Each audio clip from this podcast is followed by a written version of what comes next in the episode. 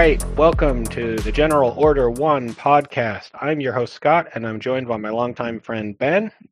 Hello. On this podcast, we're discussing Star Trek Strange New Worlds. Uh, specifically, today, we are discussing Season 1, Episode 2, which is titled Children of the Comet. And So- uh, fittingly enough, this is episode j- season one, episode two of of our Goop podcast. That's true. And Uh, uh, welcome to all of Gwyneth Paltrow's very confused followers. there's a lot of people out there right now searching for Goop podcast, expecting Gwyneth Paltrow, and they got stuck with us. They're very disappointed. Yep. Well, let's kick it off. So the episode opens with Uhura doing a quick voiceover, and she just mentions that the USS Enterprise is studying an old comet uh, around a planet named Persephone 3. And uh, so, right off the bat, pretty probably a pretty standard Starfleet mission. They're just you know out surveying, just seeing what's going on. Um, so about after the the voiceover closed, you see Uhura meet up with Ortega um, in the hallways. Uh, it's not clear where, but somewhere on the Enterprise. And Uhura is wearing her dress uniform. She looks pretty fancy, and uh, Ortega is definitely dressed more casually. And she It mentioned, does look fairly fancy, but you know, as always, the Starfleet dress uniform just doesn't look that dressy. No, I, I made that exact same note too. I'm like this. Yeah, the dress uniform is basically like the standard uniform with like some cleaner corners and, and maybe some brighter colors. But It's like, got like a fancy Starfleet insignia on it, Yeah. and uh, yeah, it's really not that different. I mean, if you you know, if you look at an, an Earth military, like their regular uniform, which is usually just fatigues, versus their dress uniform is just dramatically different, and they look very very fancy in their dress uniform. Starfleet not not down for that. Apparently, fashion is, you know, we're not we're not trying to impress anybody in the 24th century, I guess. I'm glad you said that because I made that exact same note. That I mean, they do have dress uniforms. They don't wear them very often, but yeah, it really doesn't look that different than their day to day. Like, It's not the the tunic from Next Generation. right? This one looks a little better. So it, apparently things are getting much much worse as as the years go by. Did you notice that Ortega actually is showing off her midriff? You can see her belly button. I know it was it, it was quite risque for It was almost scandalous. But but on top of that, yeah, like it was. She's very casual, and here is Uhura all dressed up. So Yeah. So Ortega and her have a conversation, and they basically determine that that she's hazing the new girl, right? And this is kind of one of the things that they Yeah. do. But she does mention that they are on the way to Pike's cabin, where he is having a a big dinner party. Yep, and uh, you know, call back to the last episode. I, I commented that you know I hoped we'd see more of Uhura, and you know, also just in general, the the first episode, it's it's Pike and Spock wall to wall. Like Yep. the other characters are kind of there, but I mean, they get a little bit of a name drop. We hear Ortega's name, we hear Uhura's name. That's about it from them in that entire episode. So it was nice that this one starts with those two characters. We get a little bit of a, a real introduction to them. This is yeah, clearly a very Uhura centered episode, and I think it's done really well. So. I did know. I did make a note that, that they mentioned that she's on the way to Pike's cabin. I've always heard them called quarters, but in this particular, they're she, they're on their way to Pike's cabin.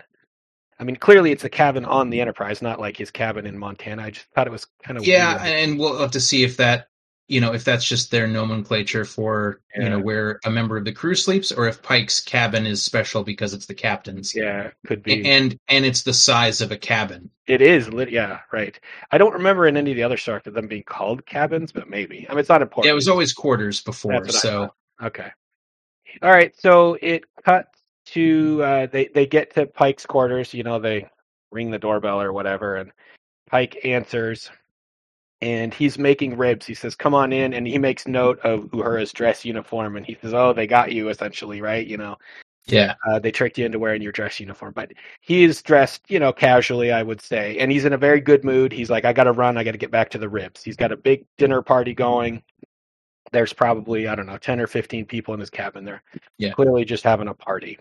and, and i'll i'll get past this you know after but again this this room is massive his his quarters are huge uh, you know you drop this in manhattan and this is a huge apartment and it's fancy too. It's not just Right. big; like it's got a lot of amenities that I don't recall seeing in So- other Star Trek ships. Yeah, it's either it's good to be the captain or a significant portion of the the interior of the Enterprise is devoted to just crew quarters. Because if this is, you know, I mean, in uh, like Next Generation, you know, Picard's quarters were, were bigger, were noticeably a little bit larger, but not a ton. They Oh, were, right. you know, maybe half again as big as everybody else's.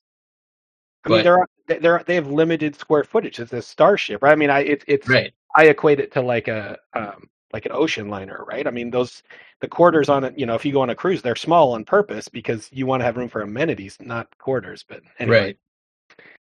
So uh, Uhura and uh, she's trying to fit in here. Everybody is already at the party and they're all relaxed and having a good time. And we get our first um, appearance of uh, Officer Hemmer, who is uh, he's a blue-skinned alien creature that we have not seen before. I thought it was something that we had seen before, but I had to look it up. He is an Aenar, A E N A R.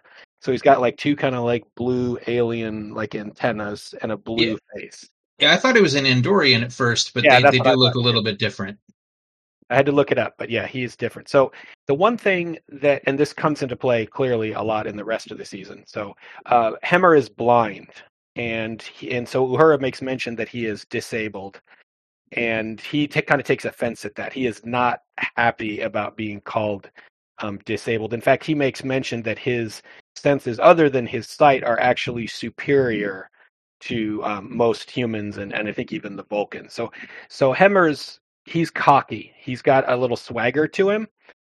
Um, so he lets he lets Uhura know that you know he's not a disabled guy who needs you to, you know, help him out. Oh, it's worth noting that he's actually cutting carrots with a knife, which is why Yeah. Uhura volunteers to help because this blind guy's got a knife, right? Yeah, and she makes note that you know in her culture it would be you know it would be polite to to help someone, and he yeah clearly isn't having it. And we get a little like over the back catch of you know Yeah. Mike tosses to him, but uh, just to really hammer home that this guy's got you know he's he's Daredevil basically. Yes. So uh, Hemmer basically is it Hemmer or Spock? One of them mentions that, or maybe it's Uhura mentions that some people say that the Aenar have a form of precognition and that they can read people's minds or see the future. And there's a little bit, and that's where the the toss comes in, and he, was like, "Oh, I saw that coming," kind of thing. So right, right. there's there's no real definition, you know, or you don't clearly see any of that here, but I think it's setting the scene for later. So it just might be something worth noting that. Um, Yeah, and I, I I couldn't tell if we're supposed to take that at face value or if we're supposed to not be sure if that's actually true. I, I wasn't sure either. I will tell you that Hemmer plays a huge part in the rest of the season, so you will see a lot more of him, and his character will definitely get fleshed out. Well, that's good because so far it was just hey he, hey here he is. Um, Yeah, It was a bit like the introduction of the chief engineer in Next Generation, where you know we we we see this guy he he has a line or two and then he's never seen again. right. Oh, it is worth noting. I don't think I said that that that Hemmer is the chief engineer of the Enterprise. Yes. So um, uh, Hemmer is played by an actor named Bruce Horak, who is actually blind in real life. Oh, really? That's cool. Yeah. So there was kind of uh, that was kind of uh, a talking point online, like, hey, they got this actor who's really blind playing a blind character in the show, and I'm curious because I've seen a lot of the rest of it, but I'm curious what you think as we go on, how well Hemmer handles himself on the Enterprise being blind, not only as a chief engineer, but just in general, how well he does things. It's worth seeing. I, I think that they're playing up the fact that he is very much not disabled because he is a he's a chief engineer, so that takes work, right? But he's also very functional just in in day to day life. Yeah, and so far seems seems quite capable. Although Clearly, if he's cutting all, all we've seen him do is cutting carrots. We haven't seen him fix anything on the Enterprise yet, so we'll see. So uh, it cuts back to Pike at this dinner party. They are now, I assume this is after they've eaten, or Pike is telling a story. He's telling a joke about he's chasing some alien and the alien's pants fall off. I don't remember, but Pike has everyone in stitches. And actually, the story that he tells, I I wrote down that he's extremely charismatic in this scene. I don't know what it was, but like I just want to hang out with this guy. Like he just looks like he would be super fun to, to chill with. Yeah, the the only thing I noted was eh, eh, Uhura is laughing at everything he says, like kind of over the top. And I, I thought we were gonna get a like, oh, she's, you know, she's kissing up to the captain moment for a minute. To the yeah, I mean, it was to that point. Like every time he says something, she's just laughing hysterically at it. And So I thought, okay, is she gonna get called out for kissing up to the captain? But apparently not. It was it was meant to be that it was genuine and Yeah, that does not happen because the very next thing, well, uh, Uhura or, or Pike actually asks Uhura, he says, Oh, I hear you speak 12 languages. And she corrects him and says, I speak 37 languages. She mentions that she is from Kenya. So they, they actually give a little bit more of her backstory. So she, um, they're fleshing out her character some more.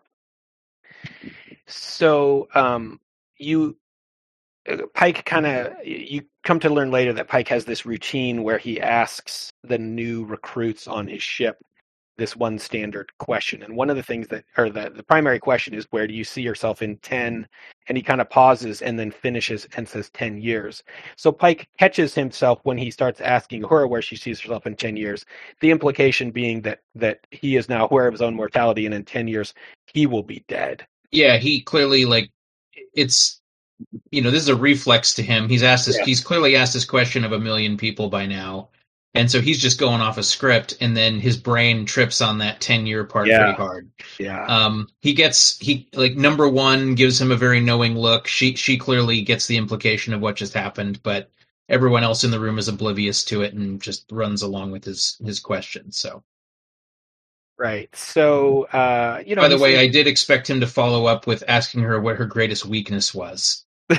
right. So, like, it's a like the most typical job interview questions ever. Right. Right.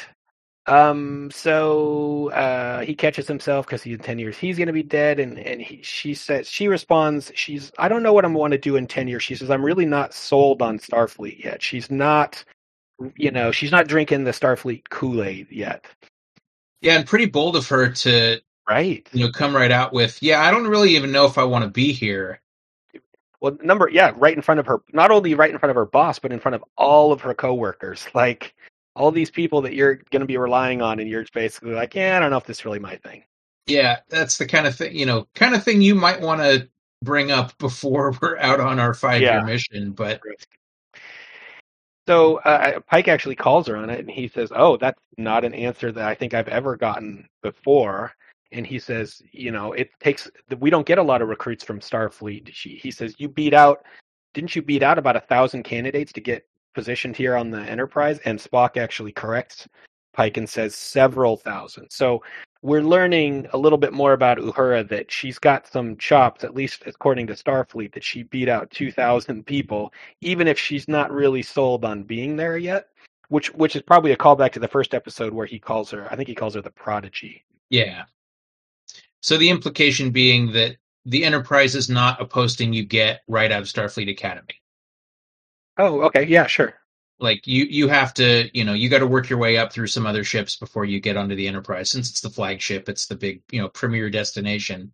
So that makes sense. I mean, Sure. officers with experience are going to want to come here. So you know, as someone coming as a cadet, you know, would be pretty unusual, uh, which makes sense.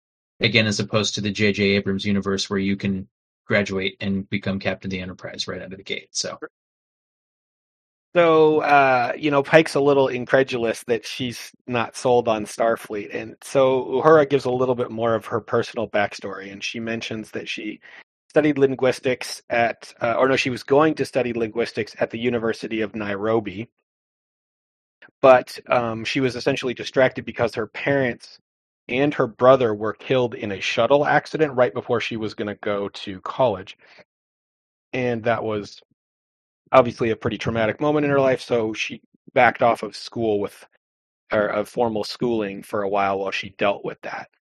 She yeah, specifically, she says she didn't want to be on the campus without them there because it would just, you know, it would be really weird to not see them there since yeah, she grew up with were, them they on were campus. teachers at that school. Isn't that what Yeah. said? Yeah. Yeah. So rather than going to school, she went to live with her grandparents and uh, was just trying to, you know, find herself, figure out what she wanted to do. Apparently, her grandmother was she said I think she said big into Starfleet. I don't know if that meant she was in Starfleet or she was just a big proponent of Starfleet. But her grandma used to talk Starfleet up, so I think she specifically says that her grandma was a Starfleet officer. That would certainly make sense. So yeah. She's uh, basically, you know, says my grandma was big on it. I guess I didn't really have a whole lot, you know, I didn't want to go to college, so she, I guess she begrudgingly joins Starfleet, becomes this prodigy, gets posted to the flagship. So, you know, hey, I guess it worked out one way or the other. But she's still not sold. She's not sure she's going to be, you know, she's going to stay in Starfleet. She's she def- she has a te- as of right now she has a temporary um, position on the Enterprise. It is not a. I don't believe she's a commissioned officer yet. Yeah, that was the impression I got was that she's still in kind of her onboarding phase where yeah she's on probation kind of yeah so there's there's one quick, and that's the end of that scene. So it's really just some backstory about Uhura, her skills, um, you know, and and what her story is, which certainly comes up later in the episode. So this is clearly just setting up her character. But there's a quick, a super quick scene after this where Spock and Uhura are walking in the hallway, and he's trying to figure out, you know, more about her. He's like, I, you know, he's he's also Spock is also confused that she's on the Enterprise, and and Spock's line was, "If it's not your path, you might consider making the way for someone else who wants to walk it." So he's basically saying, you know, hey, I mean, I, I get that you're here and you're smart, but if your heart's not in it, then you know, maybe give up your spot for somebody who is. Yeah, I mean, I think it's it's equal parts. Hey, you know, you should do what what speaks to you. You should you know live the life that you want to live. So he's encouraging her to you know do do what feels right to you. But i think it's also equal parts admonishment where he's saying you know and also yeah.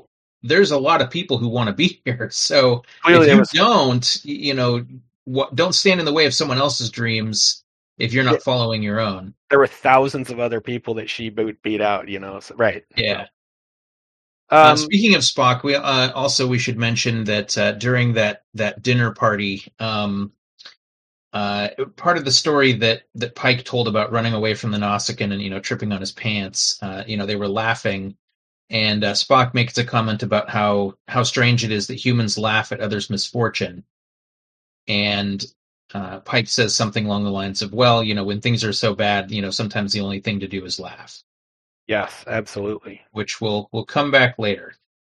Definitely, yeah, just playing to Spock's not understanding human emotions and, and definitely, yeah, circles back later. So uh, the the next thing is a quick scene of Pike and number one in his cabin doing the dishes.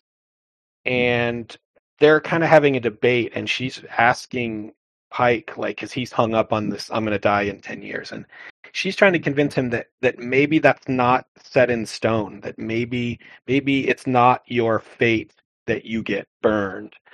Um, and that all this happens to you. Maybe you can choose your own path, is what she said to him. You know, maybe you don't have to do what what you what you've seen. So there, we're we're setting up the stage for perhaps there's an alternative to what to Pike's future and Pike's response is, um, and he lists the names of five kids. And he basically says that, you know, sometime in the future, I have to save these kids' lives. So he basically says, hey, I can't, you know, I know the future. I can, I can see it, but I can't change it because if I do, then these five kids will die. So right. what we're seeing here is that not only does he see himself burned in the future, it's not like he knows when he dies. He actually sees some other events along the way. So it's not yeah, just he, know, he knows how it's going to happen, and clearly he knows that it's going to happen in the process of saving these five kids. So, yeah. Um, uh, and, you know, we get we get a little scene with number one here. I, I'm, you know, this is another character I'm hoping gets some some fleshing out because so far she just seems to kind of be there to, you know, steer Pike in the right direction as far as this whole you know tragedy coming in his life, but she's really not doing much on the ship so far. No, um, she's not right. You know, she's, she's the executive officer. Yeah, and I imagine that there's you know a bit of shorthand happening here because she was a character with Pike on Discovery. Yeah. So presumably most of the audience already is well aware of her and doesn't you know doesn't need another introduction. So you know they're focusing in other areas, but for someone like me who hasn't seen Discovery, it'd be nice to get a little more with her since I mean, at the moment, she's just kind of window dressing. She hasn't had hardly anything to do. Do you get the impression they're in a relationship? I don't get that impression. I mean, they just seem like they're very close, like Yeah. they're they're best friends. Almost, basically, is what it seems like. Yeah. I'm just Um, thinking i if they were in a relationship, like it would be like wildly inappropriate that the top two members on this ship are basically Yeah, I don't think Starfleet would be cool with that, and it doesn't. I don't get that vibe. I don't get any romantic vibe from the two of them. But um, I mean, just the biggest thing I want to know is what's the you know her name is number one. She has You a name. Her name is Una, but they almost never use it. Oh, really? Okay. I mean, that's what that's what the character is listed as when you look at the the cast list. The character is listed as number one.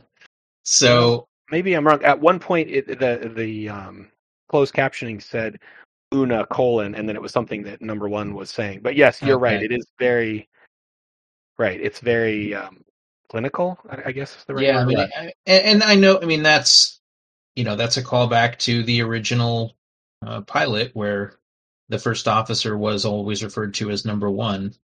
Yeah. Uh, but uh, yeah, it's a little strange to be doing that for multiple episodes now. So I mean, it's one thing to have a nickname, but it's that's Yeah. it's something else when that's the only thing anybody calls you. So the next scene uh, we see is that they're back on the bridge, and, and Spock is explaining the comet that they that Uhura mentions in the voiceover at the very beginning of the episode. They have found this comet that is on a collision course with Persephone three, and it will clash into the planet and basically kill everyone on the surface.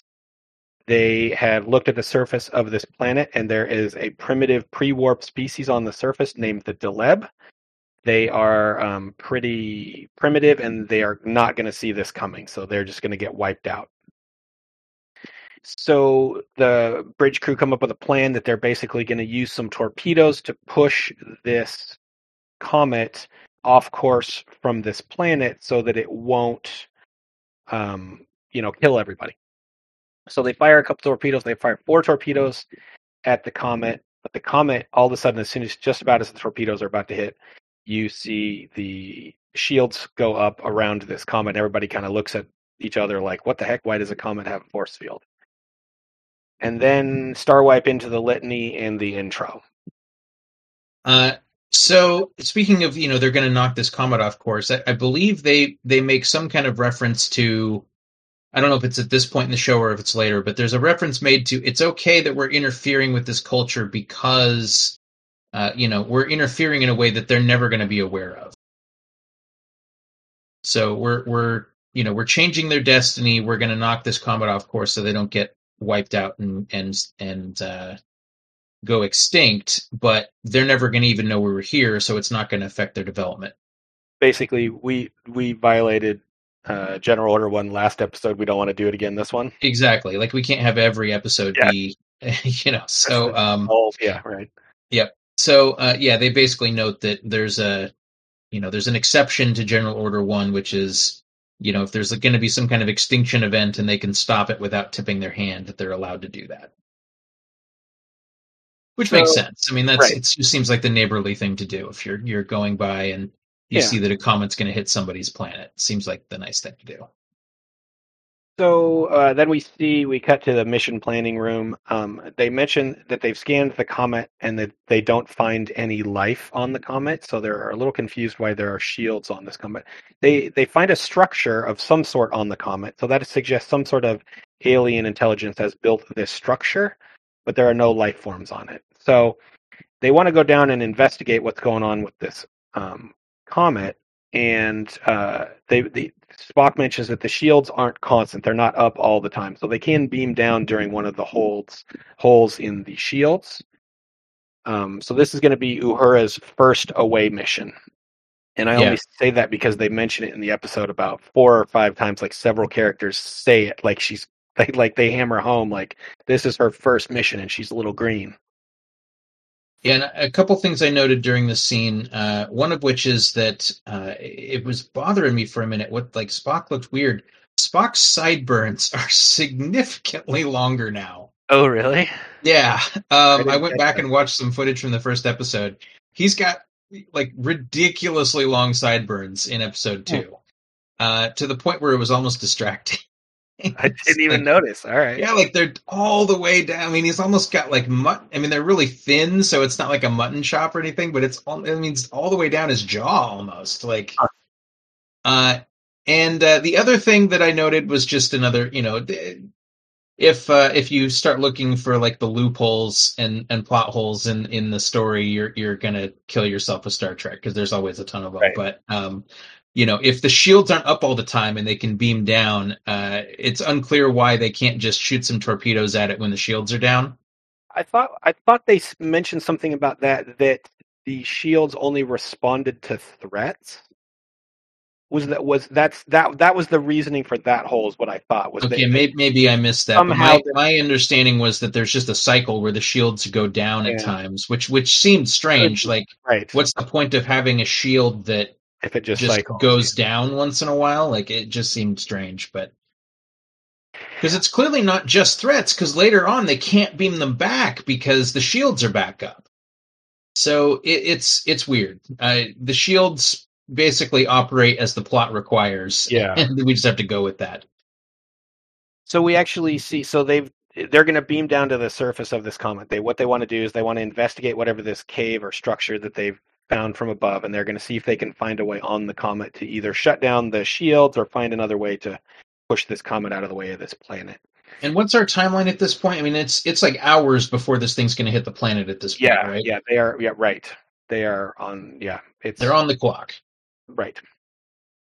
So um, I did make note that the, they wear these space suits that have these cool looking helmets, and I just wrote that the suits were really badass looking as far as an away mission goes, you know, and having cool looking gear. The the costumers on this this episode really knocked it out of park on their suits. I thought they looked really cool. Yeah, definitely. Um, so, something that that uh, is is fairly new to Star Trek. Like if you if you go back and, and look at uh, you know the, the original series, Next Generation, I, I, mean, I think even into DS9 and and Voyager, they're never in an environment suit. Right, like, that's just not a thing that they ever do. Um, and I'm guessing it's just because the costume budget you know they didn't have room in the budget for those costumes would be my guess but they did a little bit of it in discovery they started doing helmets. yeah and yeah. and in enterprise they had oh, they? okay yeah they had uh, environment suits in enterprise pretty regularly but that was the first show i remember ever you know it's kind of weird you know you don't think about it when they're not there but then suddenly when i was watching enterprise and they've got spacesuits on all the time you're like huh they never did that like yeah. anyway just an interesting note that like apparently uh, spacesuits will will go out of style in, in the next few decades. So the away team has beamed down. They're on the surface of this comet now. They find the structure. They enter the structure. They're so they're sort of in this underground cave area, and they find this this golden egg that has some sort of writing on it. And I use the word I put writing in quote in quote fingers um, because there's some sort of markings on this, uh, but they don't exactly know what it is. So for whatever reason, um, Sam Kirk goes over and touches it and gets shocked and knocked way back to the point that he is unconscious. Yeah, I mean, and he gets like, I mean, it's bad. He gets like thrown 10 feet away from this sucker and yeah, it's so bad that they have to uh, defibrillate him. Actually, his heart stops, and so yeah, um, Spock whips out his what medical tricorder and has a defibrillate option. Yeah, and I mean, I think we're we're supposed to, you know, we're supposed to feel like Sam was being pretty reckless here. Like he just sure. runs up to this thing and starts messing with it, and Spock's like, "Hey, maybe don't do that," and he keeps yeah. doing it, and then Spock yells at him like, "Hey, look out!" and then the thing shocks him and sends him flying. So, well, isn't I mean, I think uh, Kirk's or Sam Kirk's position on the Enterprise. I mean, he's a science officer number one, but I want to say he was also an alien biologist. So if anybody should know better, yeah, it should be him, right? You don't just walk up and start poking crap you don't know what it is, right? Yeah, but you know, Starfleet never has like great safety protocols on anything like that. They just, I, I did they just check stuff out. So I did note that at one point, um, like when he walks up to the golden egg, he says Yahtzee. Like he's excited to see it, you know, sort of yeah, like, yeah. Eureka or whatever. And and Spock questions me, he's like, "What?" And he says, "Yahtzee. It's an old Earth game." So Yahtzee is now the the dice game is now canonical to the Star Trek universe. and and Spock notes that he he's aware of that. He's heard of Yahtzee, so apparently in his studies of, of Earth culture, Right. he's come across it.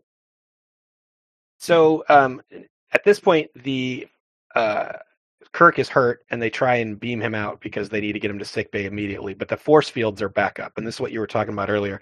And I took this as like, hey, the comet realizes that you know maybe something's going on and it's trying to defend itself, so it throws back up the shields. But like you said, it could just be you know to advance the plot too. But the, the point is, is that they are in essence stuck on this comet, and just- Kirk is stable, but he's in in a bad place. Now, and and if I remember right, they've lost communication as well. Correct? Yes, right. Yeah. So they don't know that anyone's injured. They just know that they've lost contact with their away team, and they can't can't raise them on the communicator, and they can't beam them back.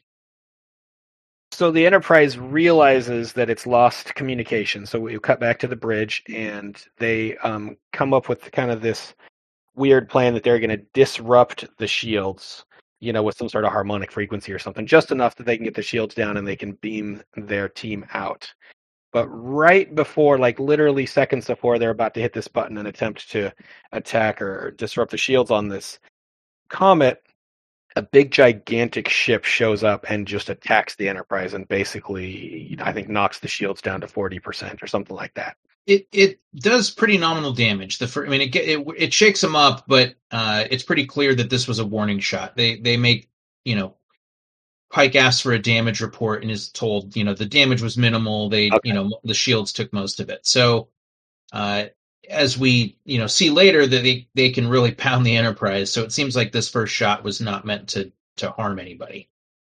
So they get a they get a incoming communication from this ship, and you see on the view screen uh, a CG alien we've never seen before. He introduces himself as the the Shepherds, and he mentions that their job is to escort Mahanit and protect it. And Kirk says, "Mahanit is that the comet?" And he says, "It's not a comet. It's more than that." He says. Mahanit is far more than a comet. Mahanit is one of the ancient arbiters of life, and that these shepherds have basically um, agreed long, long time ago that their job is to keep these because you you assume that there's more than one of these comets, and that their job is to um, protect these comets. So that's they're doing their job. Enterprise, leave this com- this comet alone. Pike explains that Mahanit's just about to collide with this planet, and it's going to kill all the inhabitants. But more importantly, it's going to kill itself. If your job is to protect Mahanit, hey, maybe you want to do something about this because this thing's about to destroy itself.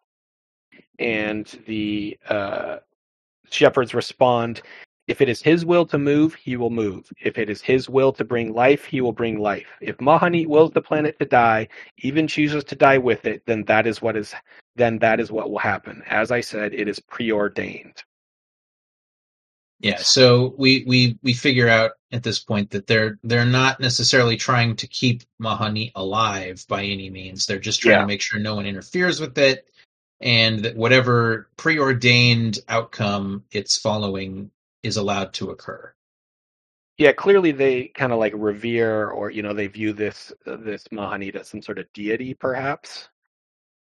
So um, there there's a couple scenes. There's some back and forth between the shepherds and Pike, and I and at one point like he says you know communications pause or something like that, and I made note like Pike is not a very good diplomat. Like right here, like this communication he's having with these shepherds, like I was not feeling it. Like I was like, "Where's Picard when you need him?" Because he would know how to talk to these guys. Like Pike was clearly out of his element. He didn't know what to do in this situation. Yeah. And he, you know, he, you know, it's not just a pause. He basically hangs up on them Yeah, right. and then they still are willing to take his call uh, after he decides to to come back and talk to him again. So, despite the fact that these guys seem like zealots and they fired on the Enterprise and they just don't seem terribly friendly, they they do seem pretty patient.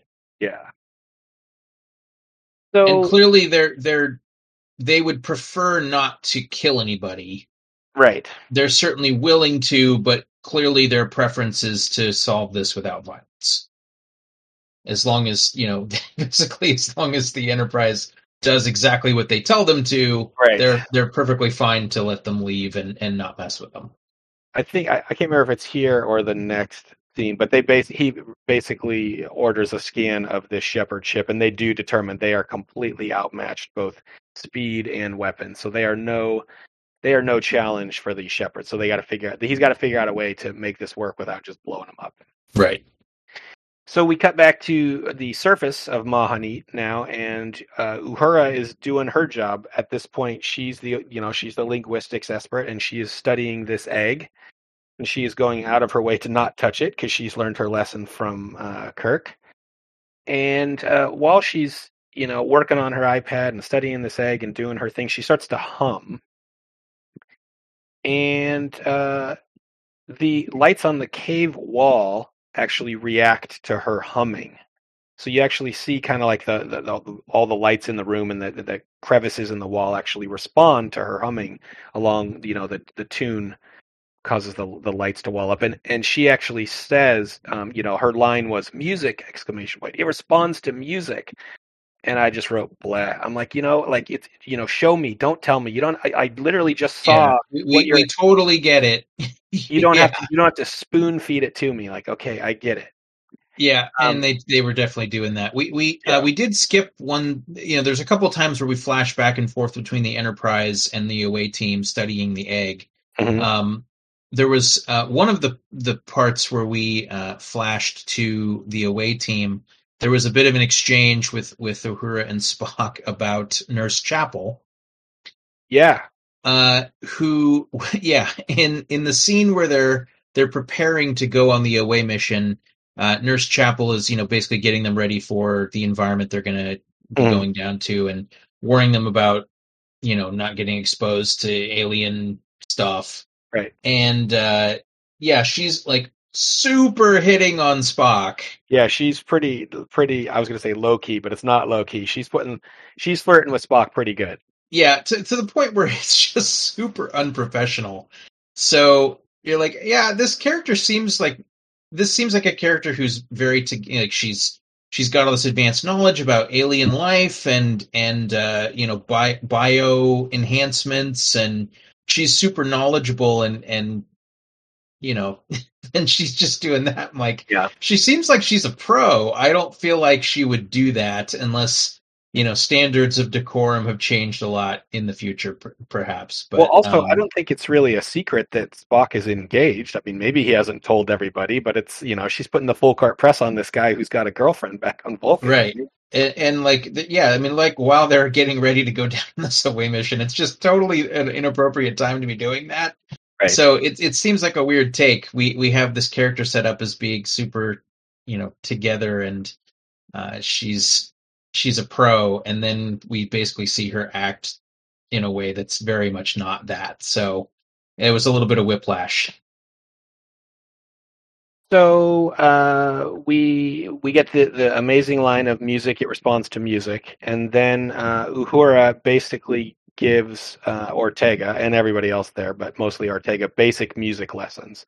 They talk about you know the relationship between math and music and notes and how you shift octaves to get from A to B, and so it's just you know kind of music 101. And uh, Uhura basically figures out that the writing on the egg is essentially musical notes, and so she asks uh, Spock basically to harmonize with her, and they hum together. Like so, Uhura leads, and um, Spock you know follows along, and after a while, they uh, the egg opens up.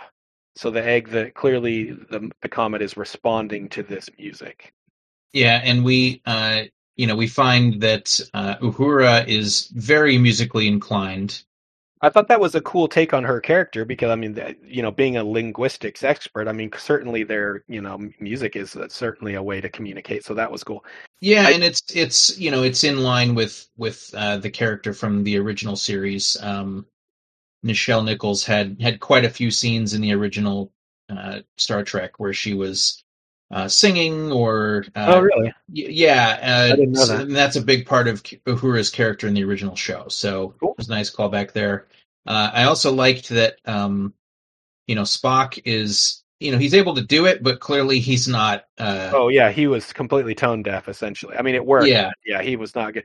I, I did note that Uhura has actually an amazing voice. Like she's able to harmonize and Yeah. hum and like it was. I mean, it was pretty clear that it was you know Uhura was you know it wasn't dubbed over.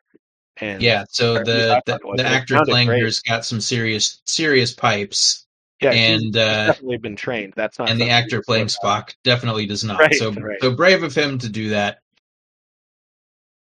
So uh, they basically figure out that you know this egg has musical notes on it. They are now able to essentially communicate with the eh, the comet. So you get the impression. So at this point, the the force fields are dropped around the comet. So I, I kind of got the impression that the the comet realized they are not a threat and decides to drop the shields. So as soon as the shields drop, the away team is immediately beamed up, and um, you actually see Nurse Chapel run into the transporter room and, and help carry um, Samuel Kirk to sickbay because he is having a bad day. Yeah. Uh, and a little bit of, you know, another strange thing here is that, uh, you know, we've got a crew member who's basically at, at death's door here. Um, and we see more of Nurse Chapel, but we don't see Dr. Mbenga at all. Right? He. I don't even think he's in this episode. He's He not even in the episode, yeah, which was pretty weird. So, spoiler alert: he becomes a much bigger character, and he's actually a really interesting character later. But yeah, that's a good point. He is not in this episode at all. Yeah, so I don't know, maybe there was a scheduling conflict or something, but it seems really, it seems an odd choice to not have him here at all. Well, I'm okay with it. Nurse Chapel's uh, certainly better looking than he is. So. well, it depends on who you ask. So uh, we are now back on the bridge, and uh, the shepherds have basically said, "Do not interfere with Mahani. Leave this thing alone. You got an away team down on this comet. We are not happy about that." Again, the implication is that they're kind of treating this like some sort of deity, and they don't want people messing around with it. Yeah, and the Enterprise, you know, Pike was hoping that they wouldn't notice that they had this away team down there, and then they mention, you know, they basically nonchalantly mention, "Oh yeah, by the way, we've seen, every, you know, we know exactly what you've been doing. We've seen everything that's happened here." So Well- clearly, they haven't fooled these guys for a Yeah. moment.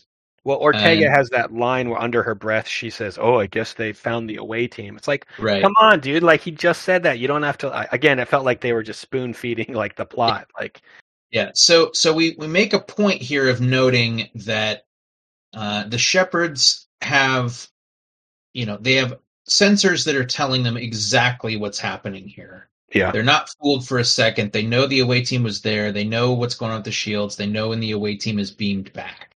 So they've got you know advanced technology, and they know Yeah. exactly what's going on here. Uh, we'll come back to that.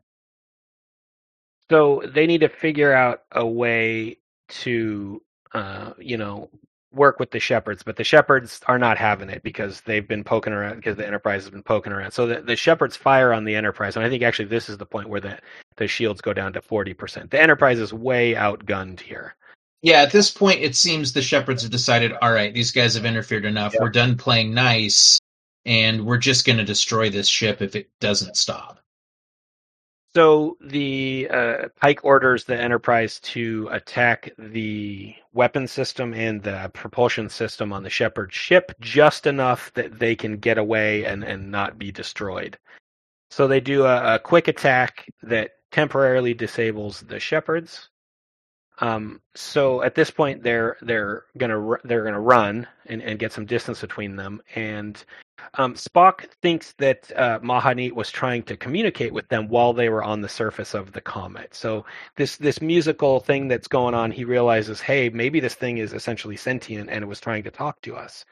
And so he says uh, he actually asks Uhura, who you know clearly that's the go-to for um, translating things like this. He says, you know, what have you figured out what Mahanit might have been trying to say? And she says, well, I haven't been able to translate it yet. It might take days. And in typical Star Trek fashion, Spock responds, Well, we have less than one hour before the comet will impact with Persephone 3. Basically, you better figure this out or we're all dead. Right. So, um, at the at this point, the the shepherds get their ship at least back up and running enough that they can pursue the Enterprise. So, um, Pike. Yeah, and we get it. We get a nice moment for Ortegas where she, uh, you know, Pike Yes. basically says, "Hey, you know, you always say you're the best pilot in Starfleet. Let's see it." And she does some nice maneuvering to get away from the ship and dodge their fire, uh, and basically put uh, the Enterprise between Mahanit and the Shepherds. So at that point, they are not willing to fire on the Enterprise anymore for fear of hitting the comet. Exactly. So that was a rather ingenious plan. At least they're trying to give themselves a little bit more time. So uh, once the Enterprise is in position, Pike orders all of the ship systems except for life support to be shut down. And then he says, basically, hail the Shepherd. So I thought that was interesting because he just said shut down all the systems except for life support, but apparently comms are still on. Yeah, and, yeah, and, and I guess they never say why he does that, but I guess the implication is supposed to be they're trying to keep it so the the shepherds can't see them. Well, I, I think what he guess. said, what uh, he said, well, because he calls the shepherds next, and he says, "Hey, we surrender. You know, our ship has taken a ton of damage. We're not going to survive." And he Right. says, um, "Actually, I don't remember the technical detail, but he basically says, you know, our, our warp core or whatever is going to explode, and it's going to take the comet with it, with us." Um, you need to help us, and also if you shoot us, it'll blow up and it'll take the comet. So he's basically, you know, bluffing with the shepherds that they cannot take out the enterprise because it would in, in essence take out their god as well Right. Okay. Yeah. So that's so okay. So that's why it's- they've it's they've killed all the systems is to Yeah. try to trick them and make them think they got disabled. Okay. So the shepherds they kind of debate they're trying to figure out because clearly the enterprise is not friendly. They want to they want to destroy them earlier. Um, i mean so the shepherds decide to tractor beam the enterprise out of uh, being near mahanit so mahanit will not be in in danger. Right. So the next scene we see, and, and this I didn't fully understand, so I'm hoping maybe between the two of us we can put it together. So you see Spock in a shuttle, and it's Yeah. just Spock. So it's Spock alone, and he's in this shuttle. Right. And And and, kinda- and, uh, Pike is as part of the deal with the shepherds to have them tractor the Enterprise away has pr- uh, sworn to them that they will not touch Mahani again. Right. So Spock is is flying this shuttle, um, sort of in the debris trail, I suppose, of this comet of Mahanit. So he's like doing evasive maneuvers and going through a bunch of, um, you know, rocks in space. Yeah, he's fl- flying as close to the surface of it as he possibly can. and I noted actually that the CG on this of the of both the Enterprise and the shuttle flying through these, you know, this debris field, this comet trail was actually really well done. It looked really cool. So Yeah, we we clearly blew a chunk of our effects budget for the season on this scene. You know, so you know, there's there's going to be X number of scenes they have them they have budget for, and this is one of them clearly because yeah, it looked really good. it paid off. Yeah, it looked cool. It did not look fake, or it did not look hokey. So, so what what Spock says is that he is diverting power through the shields of this um, shuttlecraft, and his line is that the shields are radiating heat at maximum intensity. So, I think the implication here is that he's basically turning this shuttle into like a superheated element with the intention of breaking up this ice comet. Yeah, they're the they say that the comet's sublimating. So what they're they're doing is they're heating the shuttle up, flying as close to the comet as they can. So they're melting some of Yeah. the ice. It's off gassing, and that off gassing is going to create enough thrust that it's Sure. going to move the comet. Um, I guess that, like that seems like it. You know, if you did that, you know, when it's you know a couple hundred, you know, when it's way out in Yeah. orbit, that would totally work. You don't, you know, a little nudge when it's a couple million kilometers away is all you need. But when this thing is literally like minutes from impacting the Yeah, planet, I really don't think that would do the trick. well, but also- uh, again, it's Star Trek. It's it's magical technology. It's so it's was- okay. It's going to work. How insanely hot would that shuttle have to be that you know you could be? Extremely because heat radiates in space Yeah. and you know it's going to radiate in all directions it's it's not going to go very far before it's Right. not doing much Uh, just yeah there's a lot of problems with this plan uh as Well, far the Star Trek physics are in Yeah. full effect for this. Yeah, one. there's there's very much Hollywood hand waving going on in this scene, and I don't have a problem with that. I mean, that's N- why not to mention that we've we've taken time to make a point that the shepherds have very good scanning Yeah. technology. They know exactly when the away team's on the comet, when they're not on the comet, what they're doing. They, I mean, they've got eyes in the sky. They see everything the Enterprise is doing, Yeah. and somehow they don't notice Spock flying like a bat out of hell, radiating all this heat energy and Yeah. melting like half the comet. They don't notice that apparently. So. I took yeah, I mean, I took a little offense at this scene just because it's not really explained at all what he's doing until he's doing it, Yeah, and and then on top of that, it was kind of a, a hokey explanation. But you know, who knows? Maybe the, Yeah. the tractor beam that the shepherds have takes all, 100% of the There energy of the ship. So There they have to turn their sensors off while they're using that tractor beam, maybe.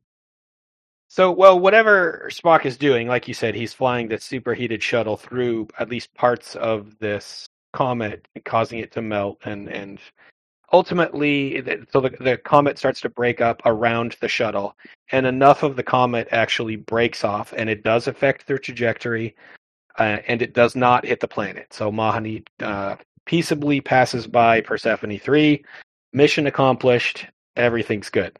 And and as as we're, we're flying, Spock is flying the shuttle, uh, and the Enterprise is waiting to hear if he was successful. Um, Uh, for you know, everything seems to go 100% according to plan. Spock flies the shuttle, it gets hot, it breaks off part of the comet, it moves the trajectory. Everything works exactly as they hoped. And then they lose contact with Spock for a few seconds. They're, Right. they're trying to raise him. Yep. They get him on the comms, and he's laughing. Right. And like they're really like, kind of creepy laugh. yeah, and they're like, what the hell? And he says, well, sometimes when things go wrong, the only thing you can do is laugh. Except everything went What went wrong? Right, exactly. It worked perfectly. And I guess Spock just decided he wanted to like be a little more human. It was so Uh, yeah. so weird and unearned. Agreed. Uh, the only thing I can think is like somehow the original script was uh, different because, like I said, this scene felt like just rushed. There was not a lot of explanation. Yeah. But um, again, you got Hollywood hand wavy. It worked. It's all good. So, what you see next is um, so enough of this comet actually breaks off. The ice from this comet breaks off, and it enters the atmosphere of this planet Persephone three. And they actually make mention that so much ice and water vapor uh, has fallen on the planet that it's going to affect the um, ecology of this planet, I guess. yeah. And I think Spock at one point says that all this ice and water vapor may actually bring life to this planet, which is one of the things that the shepherds said was Mahani's job was to spread life through the galaxy. right. So right about this time, um, the the the, uh, the Enterprise gets a call from the shepherds, and you the line is, "You have seen the glory and the mercy that is Mahanit." So they are under the impression that this is just you know just a regular day. This is what Mahanit Yeah. does. This is what They're just- wanted all along. This was the plan, and you know, it's Yep. happened. You know, in spite of you. Yep. You know, in spite of your meddling, Mahani has fulfilled its destiny, and you should be more respectful of of other cultures' beliefs as you go around. the Yeah, he even, yeah doesn't he say that he's like maybe next time you won't be so quick to judge or something like that. Right. Right. So there's a super quick scene, and it cuts to the surface of the planet, and you see some Deleb natives, and they look up, and it starts to rain, Yes. and they, you know, kind of do a little rain dance. They're very happy to to see this rain, and actually, they look way up in the sky, and you can actually see uh, Mahanit, you know, leaving, you know, the Right. atmosphere or whatever. They they see the, the comet, yeah. and I, I I made note that holy guacamole, dude, the the costume and the the makeup on the Della the Delebs was amazing. They were Yeah. And I they, just thought they, they- were really cool looking. yeah, we saw them at the beginning of the show. They were, Yeah. you know, yeah, a lot of detail. Clearly, they they spent a lot of time designing these characters and doing the makeup and all that. So I I assumed at the beginning of the episode that we were going to see a lot of them, uh, but no, they're No. they're they're at the very beginning for a bit, and then we see them for a few seconds at the end to see the rain falling, and that's it. So But yeah, their face makeup was really cool looking, and, and I thought the costumes that they had. I mean, it wasn't just you know a, a human wearing some clothes with some blue makeup on their face. Like it was Yeah, It- wasn't the humanoid of the week that Yeah. we typically get with you know prior Star Trek shows. So Yeah, they've they've got some budget on this Yeah. one, clearly. So the uh, two thumbs up from me to the costuming team for Strange New Worlds because between this and the the spacesuits from earlier, I thought they really knocked it out of the park. Yeah, and and for not a lot of screen time and for this these aliens that Yeah, really they could have they could have just slapped it together and probably no one would have said boo about it. So Right, it could have just been all CG that you gave to some Yeah. you know college intern and it would have been fine. But yeah, or right. just you know a little bit of face makeup and some Yeah. you know some you know ratty looking clothes because they're primitive and that's it. So so uh, all's well that ends well. Essentially, the shepherds yeah, and the the shepherds happy. they are and and clearly they they don't they still don't seem to know that the enterprise has engineered this outcome Yeah, right. They that somehow that did slip through there. they right. they seem to think yeah mahanit decided to do this it changed course now you know you see you should have just you should have just left mahanit alone and everything would have been fine whereas we know no if they hadn't done anything the planet would have been destroyed Actually, I- um I, think doesn't Pike kind of have that look on his face after the shepherds say like Yeah, it would he- kind of like, kinda- oh yeah, totally. Like, yep, Mahanit did it all. Yeah, he he plays along and doesn't tip off that they they're the ones who did this. So he's he's clearly convinced that this is just a pretty standard um, geological event, right? That there's no nothing untoward had happened at this point. Right. So and we we did we saved the day, and you know that was if we hadn't been here, this this would have been a disaster. So uh, the next scene, and and this is where it gets pretty interesting, and this is where I kind of really enjoy the science fiction of Star Trek because they could have ended it right there, right? That Right. could have been the end of the Yeah. episode. Totally. Just- but they they went into a little bit more, and I thought this was kind of cool. So Uhura actually kind of does a, an after meeting debrief or an after mission debrief, and she says that she's had some more time to process the music and the data that they found on this egg, and that one of the things that they found um, as part of this, you know, writing was that they found a star chart um, that included the planet and all the planets around Persephone, but basically of that galaxy, and it actually had a flight plan. And in the flight plan that they got from Mahanit, it did not include um, colliding with Persephone. In fact, it avoided them completely. And there's there's a discussion of that that and, all and it matched matched with the flight plan Yeah. that Mahani ended up taking. but and so but, the, que- but- the question this was message was sent to them before Before. they altered its course. Correct.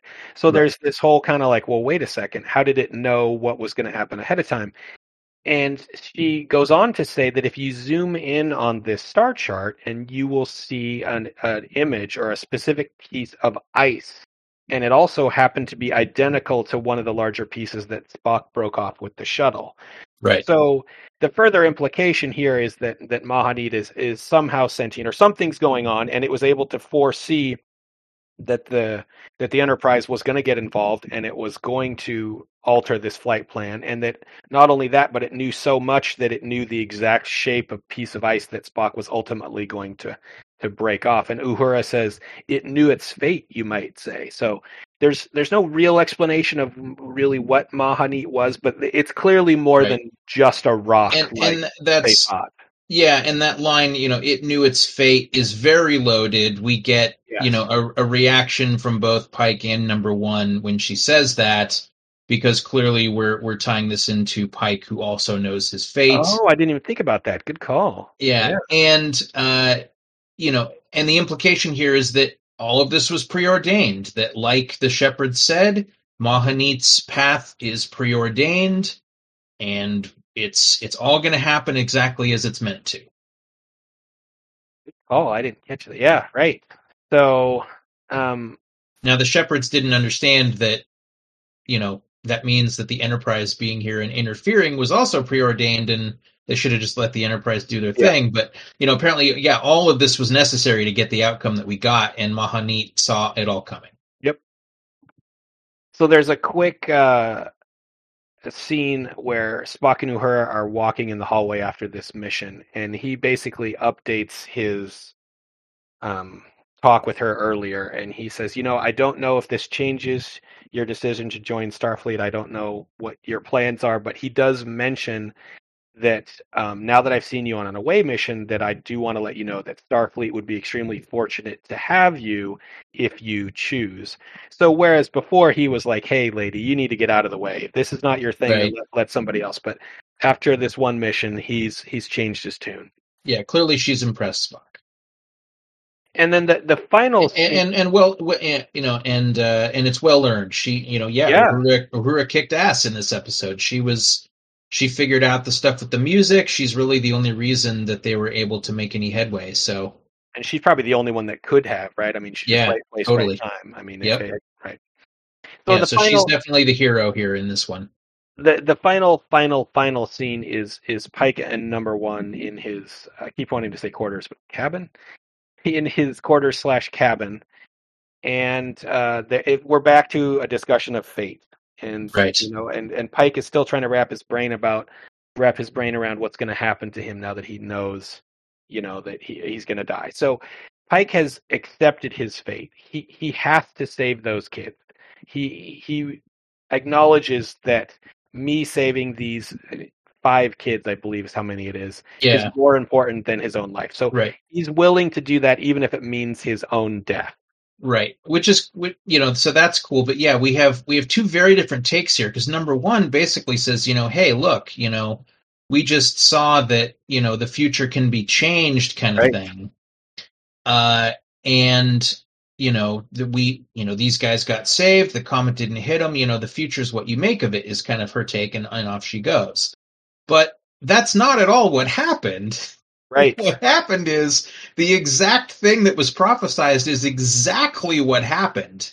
Just not in the way people were expecting. Right. So despite all, you know, everything anybody did, all these actions that people took, the outcome was exactly what M'hanit predicted. And so I think Pike's takeaway, and mine is too, is yeah, this vision ain't getting changed. Like Right. whatever I do is going to be what I would have done anyway Yeah. that leads to this outcome. So even though I know it's coming, the outcome's still going to happen because everything I do is what's going to lead to the outcome. So, so there's not, I mean, I have no way of, of avoiding this. I might as well just embrace it. So yeah, let's, let's find out about these five kids. So at least I know why I'm doing this. So clearly, we're setting up because this is the second episode that we've really hammered home this idea of fate and and whatnot. So clearly, we're setting up a theme for at least this season, if not the entire series. Right. So so we'll see. I do think that that number one has an interesting line where she basically tries to convince him that hey, maybe it's a possibility that you can save the kids and yourself. You have this information, you know. She yeah, says, her her take is that the future's not written yet. You know, you you can change what's going to Yeah. happen. But yeah, the the this episode seems to be really doubling down on no, like the vision's to happen, yeah, and Pike seems to think that too cuz yeah, he's he's not like, "Oh yeah, I guess I guess I could change it." And, you know, and moving on. He's like, "Nope, I'm to look at these five kids cuz I know this is coming." I kind of got the impression like she's trying to convince him that you know at least try to do For sure. yeah, she's like, trying to say, "Hey, you you you know, you're not doomed. You know, you might be able to get out of this. Don't don't just give up." But I think he's more going, "Yeah, I've I'm just accepting that this is what's going to happen and I'm going to make sure I know what my path is and that these five kids get saved." I get the impression like she's coming at it from like a crew member. Like, look, like don't let this drag you down because we can't have a captain that's completely distracted and or obsessed with this. Like, Yeah, that's a part of it for sure, but I, I also think she's just trying to help her friend, Yeah, saying, you know, right. hey, don't don't feel like you're you're trapped here. Like you there is there is a way out of this. You just you have to figure out what it is. But I think he's moved past that. yeah, It seems like he's just decided, yep, I I'm not going to try to avoid this. Mhm. I'm just going to try to find the the path that leads me to saving these kids.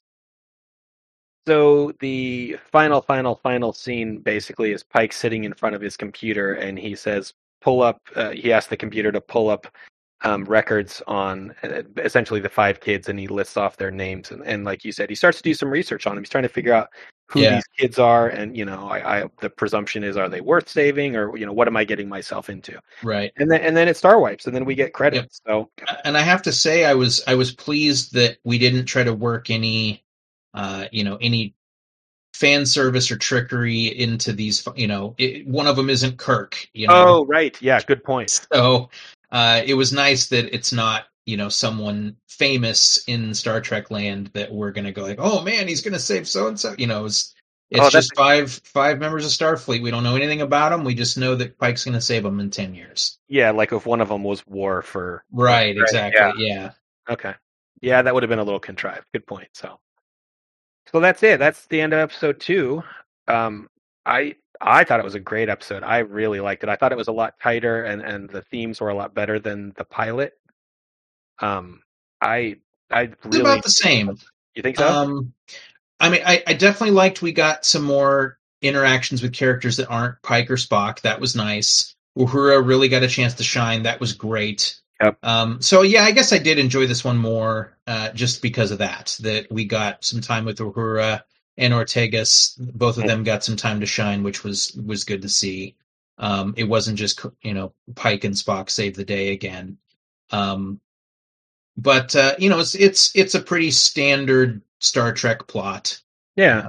You know, we've we've seen episodes like this before, uh, but again, this whole thing's a nostalgia factory, so there's nothing wrong with Yeah. You know, wrong with getting back on that bike again. I li- I liked the twist at the end, you know, where hey, maybe it wasn't just to come, maybe there, were, you know, so there, they, they, they leaves it up in the air. I, I thought it was a cool episode. Like if, you know, if all the episodes had this production value and, and this, you know, level of of story, I would be totally fine with that because I, I enjoyed this. I would give this, I will rate this, then you can tell me if I'm crazy. Okay. I would probably give this. I really like this episode. I'm going to go nine out of ten. What, what would? oh what you wow. Yeah. Uh, I I I think I would have given given the pilot maybe like a. Eh, Did I we maybe would have given like the pilot? like a seven out of ten, and maybe this an eight out of ten. Okay. Yeah, that's fair. Maybe All right. well, so I, I'd even eh, I don't know. I'd maybe give this a seven out of ten. Maybe maybe, and I, but I don't want to. The six out of ten sounds low for the pilot, so I don't I don't know. Anyway, Okay. I, I feel like there's room to to improve, but All right. it's well, it's got- solid Star Trek so far. For sure, yeah. We've got uh, eight more episodes. All right. I'm, I'm looking forward to it. Again, they've they've uh, they've got me hooked. I, I definitely want to see where this is going, so I'll keep watching. Cool. All right, that's all we got. We'll be back uh, next time. All Adios. right. See you in episode three.